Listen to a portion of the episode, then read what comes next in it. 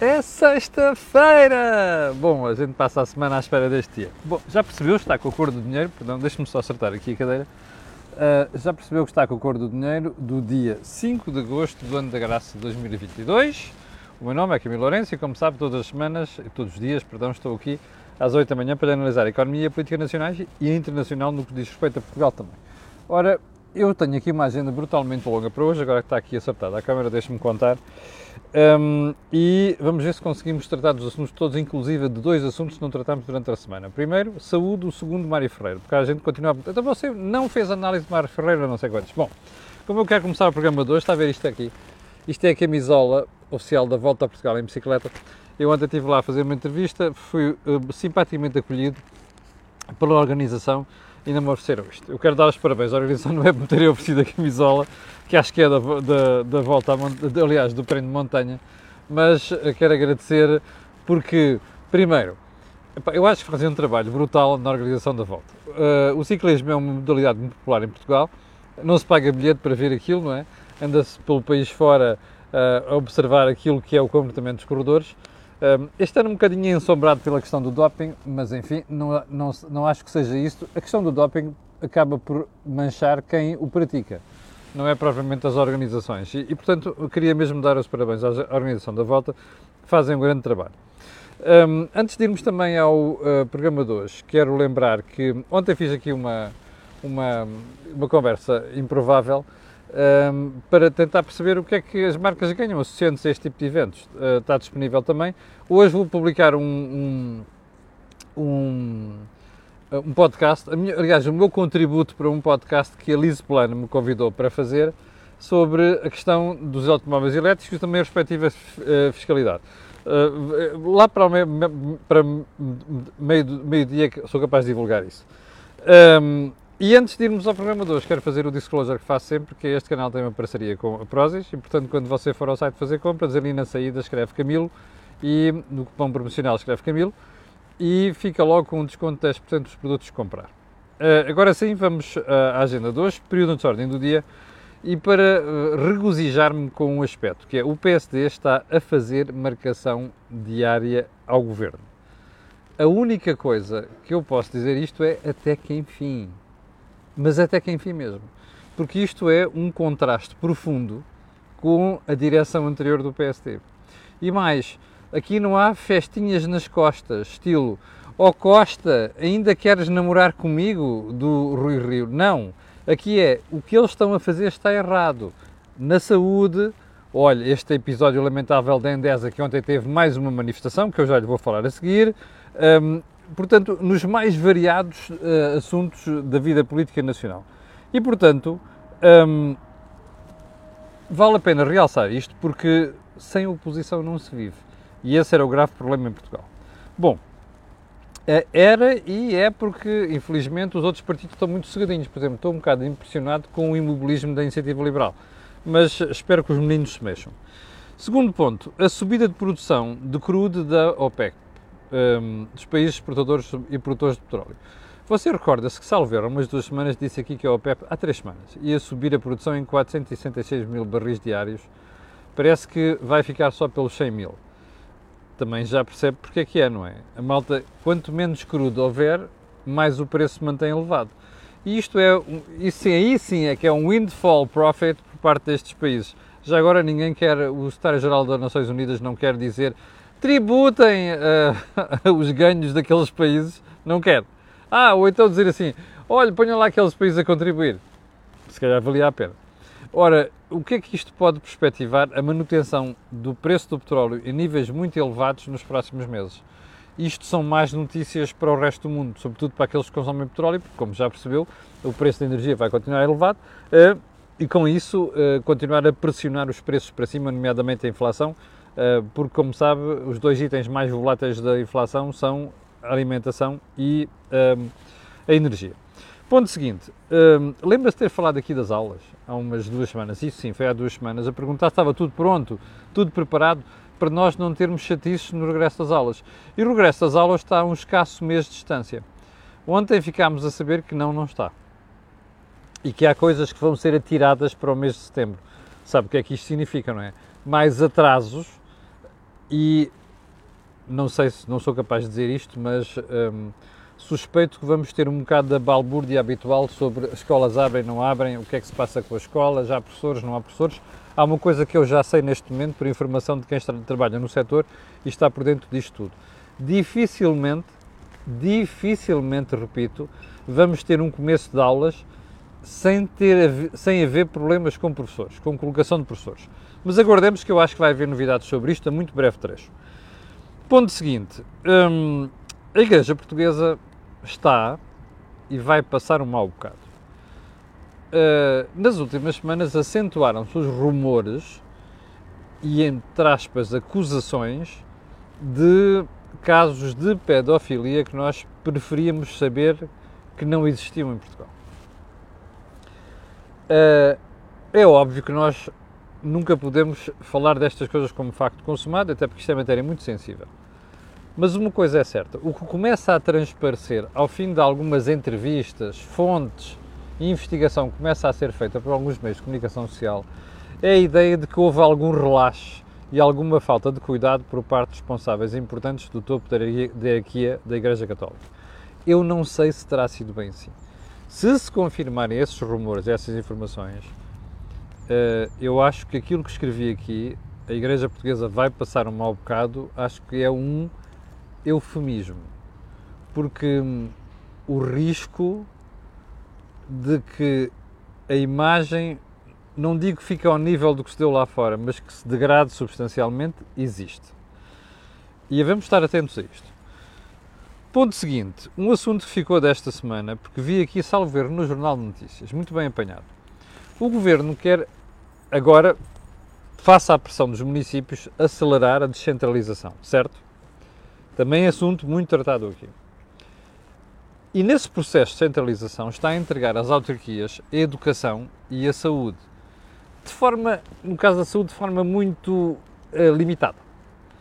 E como você se recorda ter dito que há um terceiro polo, é o da Segurança Social. Na Segurança Social é onde as coisas estão mais atrasadas, mas é onde não deviam estar atrasadas. Agora o que é que se passa? O Governo quer ir a correr entregar à Segurança Social, perdão, áreas da Segurança Social às autarquias. Eu sinceramente acho que será mais bem gerido em geral e em média do que no Estado. Mas qual é o catch aqui? É que o Estado vai obrigar as autarquias a contratar pessoas para trabalhar nesta área.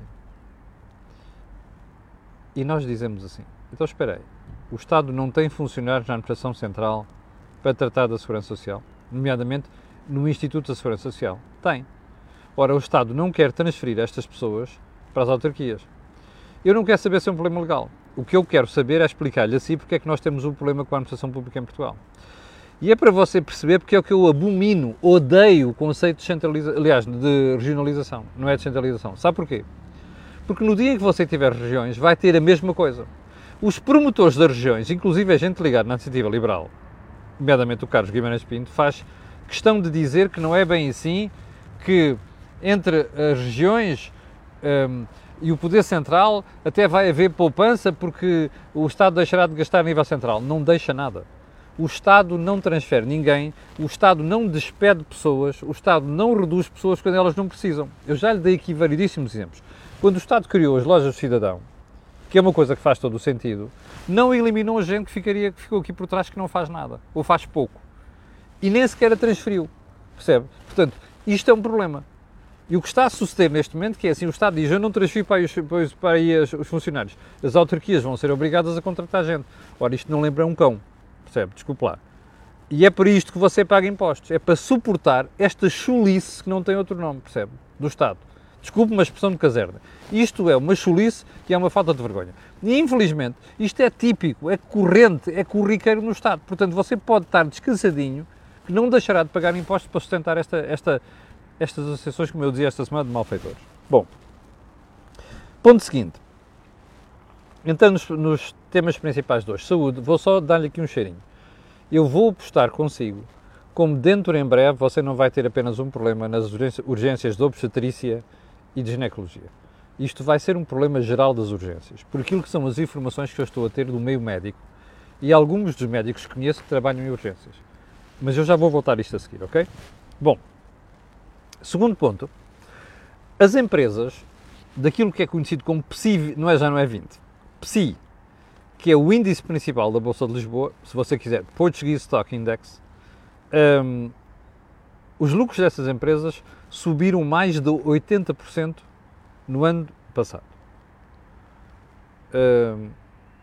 Eu só gostava de perguntar àqueles que andam para aí com a grande conversa sobre lucros extraordinários, não sei das quantas, já agora, pá, tributem também estas empresas todas. Não pensem só nas energéticas, nas grandes empresas, tributem todas estas, ok? Pode ser que ganhe alguma coisa com isso. Está a ver? Isto é irónico, não é? Já agora, deixe-me fazer-lhe uma pergunta. Por acaso o Estado, e também a comunicação social, que faz aqui às vezes um, às vezes um trabalho lamentável, que anda para aí dizer que os lucros subiram isto, os lucros subiram aquilo. Porquê é que não vão àquelas pequenas e médias empresas e ver quanto é que subiram os lucros? E depois perguntem, ah, isto é extraordinário, então vamos tributar. Não, é que vão sempre às grandes empresas. Como se as grandes empresas fossem um grande anátema de Portugal. Ainda não perceberam, seguramente, que as grandes empresas são aquelas que mais precisam de quê? Aliás, que mais contribuem. Para quê? Para o aumento da produtividade, do investimento e, portanto, do crescimento da economia. Bom, fica aqui apenas o pedido. Vão também ver agora nas PME, não é? E, e digam, olha, estes também tiveram lucros extraordinários, vamos aplicar aqui uma windfall tax. Bem, assuntos principais de hoje, saúde, mas também a novela que continua sobre a história da energia e de, da forma como o Estado, ou melhor, o Governo tratou a Endesa. Eu já disse aqui que o Dr. Nuno Ribeiro da Silva, que é o Country Manager da Endesa, que eu conheço há muitos anos e é muito competente, não teve o melhor tom e a forma como falou. Está feita aqui a minha declaração sobre o que é que acho sobre o assunto. Mas aqui, o problema não está aqui, porque está no fundo da questão. Mas agora vou-lhe dizer o que é que o Presidente da República disse ontem, ok? Marcelo Belo de Souza foi confrontado com a história da Endesa e diz assim, sobre o despacho do Governo. É um despacho meramente interno. Não belisca as competências da ERS, o regulador, da Assembleia da República, nem do Governo como legislador. Desculpe, você ouviu alguém em Portugal dizer que o problema aqui é ERS, é a Assembleia da República ou, ou, ou, ou o Governo? Que eu saiba, não. Portanto, o Presidente da República, como constitucionalista e professor de Direito, vem inventar uma questão. Não é isto que está em causa. Agora vamos lá ver a segunda parte das declarações dele. É um despacho sobre o procedimento administrativo do pagamento de determinados montantes. Ó Sr. Presidente da República, se o senhor não quiser dizer nada, não diga. Ok? E diga assim aos portugueses: não quero abrir a boca. Nem um pio. O que, o que eu aconselho Vossa Excelência a fazer, e eu sei que de vez em quando fazem chegar isto, aliás, que ele vê isto, às vezes, eu sei.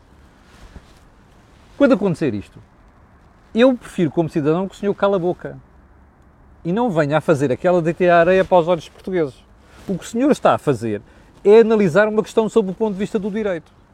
Ora, o que se passou entre o senhor Primeiro-Ministro e a Endesa não tem nada a ver com direito. Tem a ver com o fundo da questão. E sobre isto o senhor Presidente da República não diz porra nenhuma. Desculpe uma expressão. Ok? De caserno. Bom, e porquê é que eu digo isto? Porque ele depois tem a infelicidade de vir dizer, ainda sobre o mesmo assunto, que a ideia, não sei quanto subiu os preços, não foi brilhante. Vamos ver se nos entendemos. Qual é o problema que está aqui no meio disto tudo? Eu até vou dar de barato a questão de legalidade, que foi uma coisa que alguns analistas e jornais andaram a colocar nos outros dias. Nos últimos dias. Não é isso. O que está aqui em causa é uma postura do senhor Primeiro-Ministro contra empresas. É uma postura do senhor Primeiro-Ministro que se reduz a isto. Quando estes gajos me pisam os calos em matéria de votos, eu vou-lhes às fuças. Percebe? O que está aqui em causa, e o senhor Presidente da República não pode fazer de anjinho, é quem se mete com o PS leva. Uma coisa que o Jorge Coelho disse para aí há 20 anos. O que está aqui em causa é uma hostilidade permanente às empresas, sobretudo às grandes empresas, sobretudo quando isto dá jeito ao rabinho do Sr. Primeiro-Ministro. Lhe começam a espetar umas agulhas e a malta, espera aí, deixa-me lá tirar estes gajos, que é para a malta desviar as atenções dos verdadeiros problemas de Portugal. E isto é que está em causa. O Sr. Presidente da República é um nécio e não percebe isto? Não é nécio coisa nenhuma. O Sr. Presidente da República é um ator primeiro da política portuguesa desde antes do 25 de Abril. O senhor Presidente da República participou na moldagem do regime que nós temos hoje em dia constitucional. O senhor Presidente da República foi dirigente partidário, foi presidente do PSD. O senhor Presidente da República foi comentarista durante várias semanas, aliás, semanal, durante anos neste país. Ele sabe perfeitamente o que é que está aqui em causa. Mas porquê é que foge com o rabo à seringa? Eu, e depois o que é espantoso nisto é que os jornalistas que estão ali, com o microfone à frente, são capazes, de dizer assim: Ó oh, Senhor Presidente da República, não é isso que está em causa. O senhor quer nos dizer o que é que o senhor pensa sobre a forma como o Primeiro-Ministro falou ou não? Estou-me a marimbar para a questão dos espaços de procedimento. Meta isso da porcaria do direito administrativo no caixote do lixo. E fale, homem. Mostre lá se tem, tem no sítio. Era isto que os jornalistas deviam estar a dizer ao Sr. Presidente da República. Não estão. Você dirá assim, então qual é a justificação para o Sr. Presidente da República andar com estes Rodriguinhos em vez de ir à questão de fundo? Eu vou lhe dizer, é medo, percebe? É miúfa. Este Presidente não tem coragem para pegar um touro pelos cornos, percebe? O Sr. Presidente da República gosta de pegar touros de cernelha. Quem conhece um bocado a taromaquia sabe o que isto quer dizer. É pegar o touro pelos cornos ali à frente dos forcados ou pegar de cernelha. Está a ver? É isto que o Sr. Presidente da República faz fazer. Isto é lamentável. Nós precisamos de um Presidente que diga assim: meus senhores, nós não podemos criar em Portugal um ambiente geral de hostilidade das empresas. Às empresas, percebe? Aliás, nós somos um país pobre, não somos. Já percebeu porquê? Porque nós temos esta classe política lamentável. Porque nós temos esta classe política que não os tem no sítio para dizer assim: não, nós, a única coisa que cria riqueza em Portugal são empresas, não é o Estado, e não podemos estar sistematicamente a, potencia, a, a pontapeá-las num baixo ventre, porque não me dá jeito estar a aturar agora que posso perder votos e o diabo 4. Isto é deplorável. Nós já temos um péssimo Primeiro-Ministro e temos um péssimo Presidente da República, que nem sequer é capaz de, de se referir às questões mais importantes que o país atravessa. Bom, um, já agora só uma coisa. O Sr. Presidente da República, referindo-se àquilo que a Endesa disse, eu, já, eu volto a dizer, aquilo não devia ter sido dito daquela maneira, com aquele tom. Mas repare, não foi uma ideia de bom senso? Deixa-me fazer uma pergunta ao Sr. Presidente da República. Então a tirada de António Costa foi uma, uma tirada de bom senso, é isso?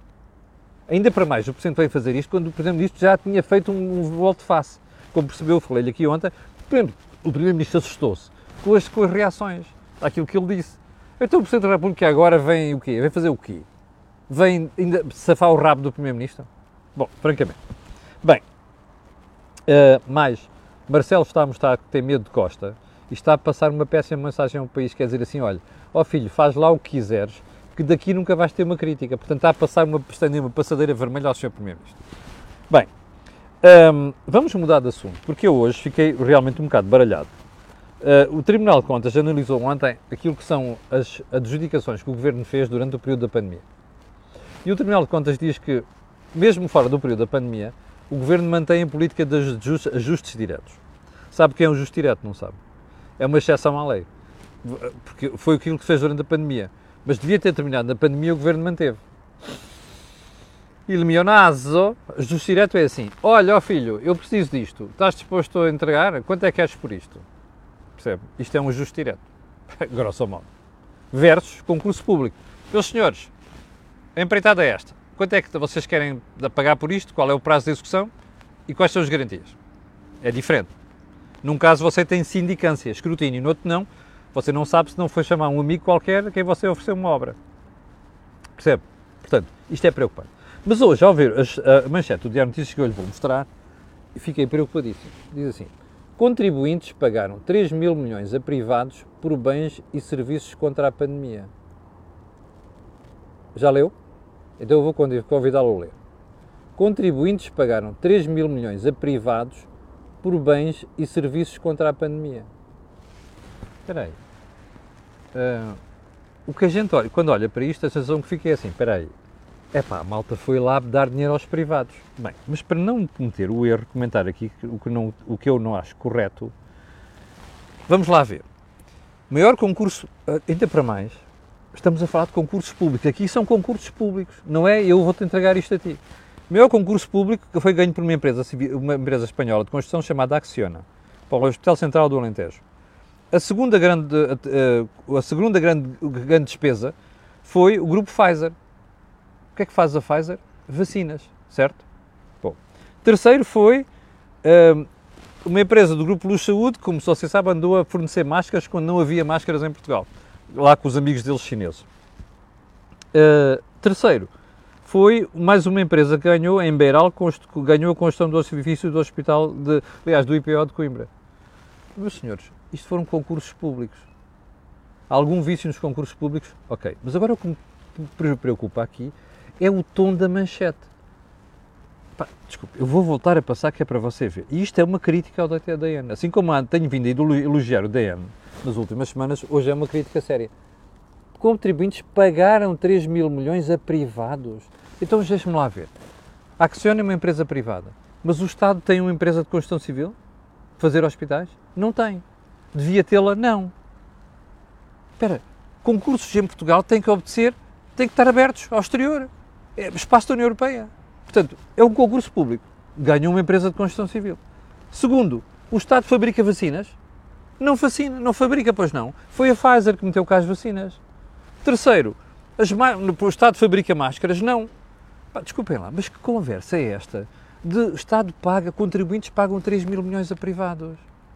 Epá, desculpem, se não houvesse, se não se comprasse, não havia máscaras, não havia hospital e não havia vacinas. Certo, mas porquê que se fazem manchetes com este tom? É porque é para ser alarmista? É para passar aquele complexo esquerdo da comunicação social tem? Isto é, já não é a primeira vez que o DN, às vezes o público e outros jornais, repito, às vezes fazem manchetes fantásticas, trabalho fantástico. Mas isto é um mau serviço, sinceramente. Porque aqui não é o problema de ser privados, é o serviço, é o, é o produto. Aliás, eu garanto-lhe uma coisa: se houvesse o Estado a fabricar estas coisas, o preço a pagar não seria 3 mil milhões, seria seguramente mais caro. Percebe? Bom, vamos passar para mim. Saúde. Então, eu vou-lhe contar aqui uma história. Uh, urgência, já lhe disse aqui urgências da obstetrícia já se tornaram tão corriqueiras que nós nem sequer ligamos isto, que é preocupante. Não vai ser só na obstetrícia e na oncologia, vou apostar aqui consigo. Mas vamos ficar por aqui. A conversa deste fim de semana do Dr. Uh, Aires de Campos e do Dr. Diogo Aires de Campos, que é o responsável da comissão que o Governo nomeou, já veio dizer, bom, isto tem a ver com o quê? Com gestão. O Estado não sabe gerir está a gerir mal. E esta senhora que lá está, então é a péssima gestora, foi a pior delas todas até agora, mas continua no cargo. Qual é o problema aqui? É que você não pode fabricar, nem consegue fabricar de um dia para o outro obstetras ginecologistas. Isto leva tempo. São especialidades. Sabe o que é que vai acontecer? É aquilo que ele dizia. Vamos ter de fechar maternidades. E agora a pergunta é onde é? No interior? Não, não pode ser. Repare, se você fecha Abrantes, ou fecha Santarém, olha a distância que as grávidas têm, têm que percorrer. Epá, uma mulher não pode dizer assim, olha, ó oh filho, aguenta aí que eu não posso parir já, está bem, esperem-me mais 10 minutos. Não é assim. Toda a gente sabe. E não é ter sido, preciso ter sido pai para perceber isto, não é? Portanto, onde é que isto vai acontecer? Nós vamos ter que salvaguardar as, as maternidades do interior e provavelmente aqui na capital e no Porto fechar uma ou outra. Ou pelo menos as urgências, porque não há médicos para aquilo, não há especialistas. Esta é a primeira conclusão. A segunda Repare neste escândalo, escândalo para o Estado, que é os médicos chegarem já ao ponto de pedir escusa de responsabilidade. Aconteceu nos últimos dias. Mais, você neste momento tem enfermeiros a pedirem escusa de responsabilidade. Pá, você dirá, ah, mas a lei não deixa fazer isto assim dessa maneira. É pá, ótimo, mas a questão não é essa, é que repara o ponto a que está a chegar. A malta está cansada, a malta está preocupada, tem receio de um dia ter um processo em cima, e eu acho que nós devíamos ter tribunais a, a, a aplicarem penalizações violentas ao Estado por causa destas coisas e não querem chatices e estão a pedir escusa de responsabilidade. Bom, mas repare, os médicos esta semana acabaram por dizer que não estão dispostos a fazer mais de 150 horas extraordinárias por ano. Repara o ponto a que isto chegou. Está tudo preso por arames. Depois vai-se para aqueles hospitais onde falta mais gente. Ai não, nós pagamos o dobro ou o triplo se você deixar de fazer férias. Isto não é gestão da saúde, percebe? Isto é uma coisa que todos os dias vai ficando pior. O Sr. Presidente da República, em vez de andar a dizer disparates sobre a porcaria da história da, da Endesa, devia estar a falar sobre isto. O Sr. Presidente da República já devia ter tirado a confiança política na Sra. Ministra da Saúde, em vez de estar a dizer o que lhe disse, disse a fala como se foi aqui há umas semanas. Isto é impensável. Mas você quer mais, eu conto. Hum, sabe o que é que sucedeu esta? O que é que anda a suceder em alguns hospitais? Os, há hospitais que não têm fio de sutura. Sabe o que é fio de sutura? É aquele para fechar feridas ou cortes depois de uma cirurgia. Há hospitais que não têm fio de sutura. Está a ver, mas há coisas mais graves que eu estou a investigar que é divulgar esta semana. Pergunta: sabe o que é que isto quer dizer? Isto é o desastre total na saúde. Isto é a prova da incompetência do Primeiro-Ministro, da falta de investimento. Isto é a prova da incompetência da Senhora Ministra. Ela não sabe gerir, ela pode saber muita coisa, a gestão da saúde não sabe e continua no lugar. Bom, há mais coisas para dizer sobre a saúde, vão ficar para a semana, que eu estou a investigar. Bom, último ponto, houve gente que manda para aqui a chatear. Você não falou de Mário Ferreira, não vou falar da ida lá acima ao espaço, vou dizer porque é que ele desistiu do empréstimo. Eu acho que ele estava a dar mau nome ao grupo. E ele tinha outros tipos de ativos que podia alienar para fazer e buscar os fundos que, que precisa na empresa. Pergunta, porque é que não o fez? Porque quando você vai vender, se alguém sabe que você está a precisar de vender, baixa o preço. Porquê é que ele estava a investir num empréstimo? Por uma razão muito simples. Embora o spread, já lhe contei aqui, o spread era 2,69, quer dizer que aquilo tem um risco elevado. Portanto, o Banco de Fomento, nesse aspecto, foi cauteloso. Aqui foi cauteloso. Mas qual era a vantagem para Mário Freire? É que ele tinha um período de carência de 3 anos. Isso é que lhe dava jeito. Portanto, ao fim de 3 anos, ele depois chegava lá, pagava aquilo e, portanto, não pagava juros. A ideia era esta. Ora bem, isto do ponto de vista financeiro, a gestão de Mário Freire estava bem pensado. Qual é o problema? É que isto gerou um problema tal um broá tal, que está a dar má imagem ao grupo. E, portanto, a grande preocupação do Mário Ferreira foi essa apenas. Aliás, eu devo dizer-lhe que uma conversa com ele, porque eu falo muito bem com ele, uh, quando, fala, quando ele me falou aqui há umas semanas, assim é que foi, que eu mandei-lhe uma mensagem a questionar e o Mário Ferreira teve a simpatia de me telefonar, uh, o Mário Ferreira disse-me assim, olha o Camilo, eu até nem sei se vou recorrer, e ele não pediu segredo disto, e portanto eu vou, vou revelar aqui. Nem sei se no, no final vou mesmo recorrer àquilo porque isto está-me a dar tanta chatice, até um problema de imagem, que se calhar até vou abdicar daquela porcaria e nem vou buscar o dinheiro ao fundo ao Banco de Fomento. Olha, duas semanas depois decidiu isto. Eu, sinceramente, acho que a dele até fez bem. Bom, chegámos ao final do programa de hoje. Quero agradecer às 5.800 pessoas que estavam direto há um bocadinho. Quero dizer às pessoas, já agora que elas estão de férias, que muitas delas dizem que estão de férias, depois vêm o programa mais tarde. Quero desejar umas boas férias, mas quero pedir a quem está a ver e quem vai ver aquilo que peço sempre. Colocarem um gosto e fazerem partido nas redes sociais. Também sabe porquê aquilo que houve aqui não houve em mais sítio nenhum. Tenham um grande fim de semana. Uh, eu já não esqueça, hoje ainda vou colocar aqui o podcast com a Liz Plan sobre a questão da fiscalidade automóvel, elétricos, elétricos, automóveis elétricos, e eu voltarei na segunda-feira às 8 da manhã. Tenha umas grandes férias, for caso disso. Se não for, tenha um grande fim de semana. Muito obrigado e com licença.